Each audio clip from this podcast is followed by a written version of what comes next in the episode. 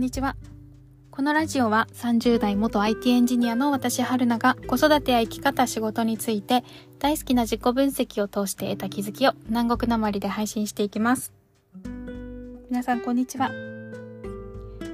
今朝ですね、えー、外を散歩をしてたら近くの公園でおじいちゃんたちがゲートボールしてたんですよ。でその横通ってたんですけどおじいちゃんたちの会話がね方言だったんですよね。で方言なんですけど意識しなかったらなんかもうどっか他の国の言葉喋ってるみたいな感じなんですよ。みたいな。なんか、うううううみたいな感じで喋ってて全然ディスってないですよ。で、あのー、意識しなかったら何言ってるかわかんないんですよ。もう本当に外国語みたいな感じで。だけど、あの、スイッチを入れると全部、私は親が喋る世代なので方言を。私は聞き取ることができるんですよ。意味もわかるんですよ。でも私はねこの不意に耳に入ってくる方言はそばにいたりとかすると理解できるけど不意に耳に入ってくる言葉はあの自然には理解できない。本当に外国語みたい。でもただ聞こうと思って聞くと全部意味がわかる。だから多分私の中でスイッチがあるんだろうなって思うんですけどあのー、外国語喋ってる時って、その国、その外国語によって性格が変わったりとかするとかってよく言うじゃないですか。強気になったり、陽気になったり。で、じゃあ沖縄の方言ってどうなのかなって思った時に、あの、皆さん沖縄の方言ね、なんくるないさとか、あの、イチャリバチョーでとか、ちょっとのんびりみたいな感じのイメージがあるかなって思うんですけど私の捉えてる沖縄の方言の性格ってめちゃくちゃ大雑把になるような感じがするんですよ。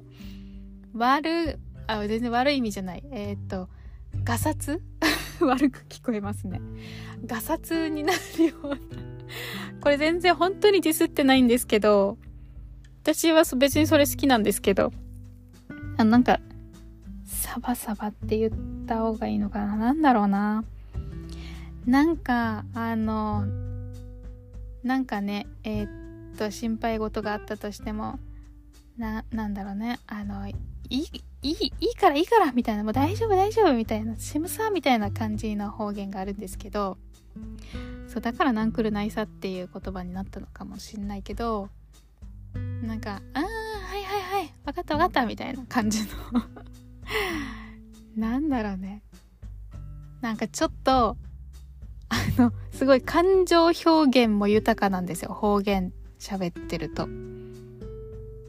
なんだろうね。怒ったりとかなんか怒ったり愚痴ったりとか。なんか喜んだりとかする時も沖縄の方言って結構感情入るんですよね。でだから私の親の世代とかだまでとだったら多分標準語この今喋ってるみたいな言葉で喋るより方言で喋った方が感情を入れやすいのかなとか思ったりします。標準語で喋ってると感情表現が難しい。感情を含めて相手に伝えることが難しいって人も方言同士で喋ってるとなんか相手を思いやる言葉とかあんまり照れくさくなくね喋ったりとかしての見たことあるんでなんかあの体に気をつけてよみたいな感じのこととかね、うん、そう方言だったらさらっとあの相手のことを本当に思って言ったりとか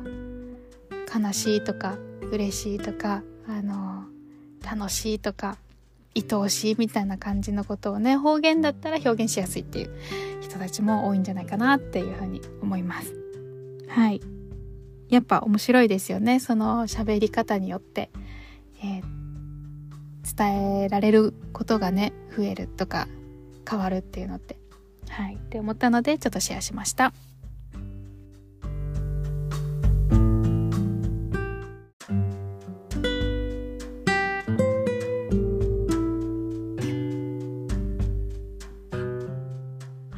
日のテーマは嫌いな人とのコミュニケーションの取り方ということで話したいと思います。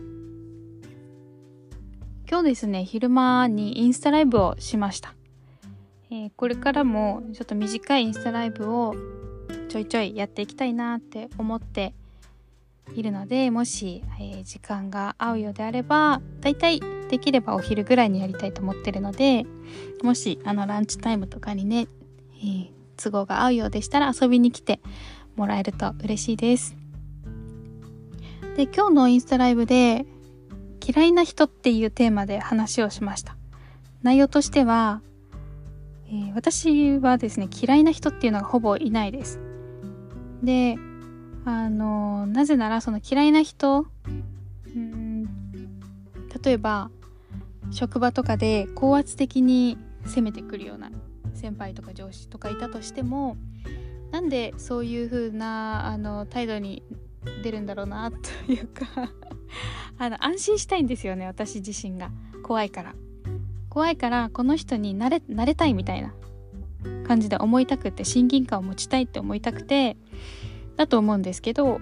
なんか飲みに誘ったりとかしてでその飲み会で2人で話すタイミングがあったらその人のね信念とか、えー、その仕事で大事にしてることとかなんかそういうのをね聞けそうなタイミングがあったら聞いちゃうんですよね。でもしそのその人のが話してくれそうだったらどんな経験があってそう思うようになったのかとかそういうところまで話を聞きたくなるんですよ。そうそういうことをしてますっていうことをインスタライブで話したんですけどこれもうちょっとあの続きというかそういうふうに振る舞うようになった私がそういうふうにするようになった経緯みたいのがあってそれがですね私の父に多分由来してんだろうなって思うんですけど私の父がめちゃくちゃ厳しい人だったんですよ。で周りには優しいけど子供とか家族に厳しかったんですね。で特に厳しかったのは生活習慣とかです。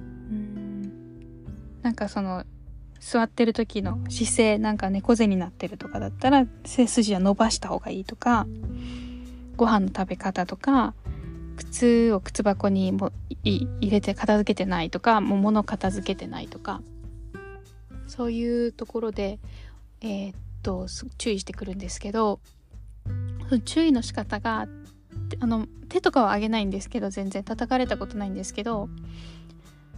えっ、とすごい高圧的にくるんですよ。あのなんだろうな。声も大きいし体はそんなにがなんかあのえっとごつい感じじゃないんですけどでもねその声が大きいのと太い声なのとあとその表情めちゃくちゃ怖いんですよ。なんか本当にあのガッとくるような感じで。でそうやって大きな声で注意されてたのであの子供たちもビクッとかするんですよね。お怖っみたいな。だから父がいるとちょっと空気がピリッとしてるというか。そうだったんですけどでもねその父もあの晩年にはあの体調崩したりとかして精神的なちょっと病気になったりとかしてで弱い面もねすごく見てきたんですよね。だしその父の歴史。生い立ちとかすごい苦労して育った過去とかそういうのもいろんなこと知る中でああそれでこういうあのこういうふうに自分を律してたんだなとか何かいろいろ分かるようになってからはなんかあのただの怖い父じゃなくなってえっ、ー、と愛おしいなって思うようになったんですよ。で、うんまあ、それでも怖いのは怖かったんですけどね。でっていうのがあるので例えばその私に対してその高圧的な態度とか取ってくる人に対しても、うん、怖いんだけどでもなんでその人がそうしてんのかっていうのを理解すると私が安心して接することができるのででなのでそれをしに行ってるっていう感じでした。うん、それでですね私がその時にやっぱり一番最初に心がけてたのはあの私はあなたの敵じゃないですよっていうのを伝えたい。一番最初に。怖いけど確かに怖いしちょっとビクビクするんだけどでも基本的にそこだけであなたのことは判断してないっていうのをめっちゃ伝えたくてだから飲みにも誘ったりするしうん怖いけど話しかけに行く とか。うん。怖いけど相談をしに行く。困ってることがあってっていうのを相談しに行く。で弱いところも怒られるって分かってるけど弱いところも見せに行く。でそれを粘るみたいな。そう。多分もしかしたら人によっては うざとか思われてるかもしれないけどでも一応そうしてきて今まであの変嫌な嫌なというか あの毛嫌いされたことはなかったです。で基本的に私にとってはその高圧的な怖い人たち最終的にはめちゃくちゃいい人だったってことが私の中での印象です。本当にみんなあの真剣に取り組んでてでだからこそうん多分優しくしし慣れてないのかあえてそういう態度を取ることであの目的があってねそういう態度をとっているとか。うん。ただねそれが時代に合わないとかっていうことはあるかもしれないですけどその受ける側にとってはそれがあの受け入れられなかったとかっていうこともねあると思うんでただ私の経験上はそういうタイプの方と接してて、うん、あのやっぱり最後にはですね印象に残るすごく、えー、温かみのある方々だったなっていうのがあの一番ですね私の中に残っています。そう考えるとやっぱりあの怖がってるとすごくもったいないなっていうのとかあったりしますね。いいあの分かり合える経験を逃すっていうのがもったいないなと思うので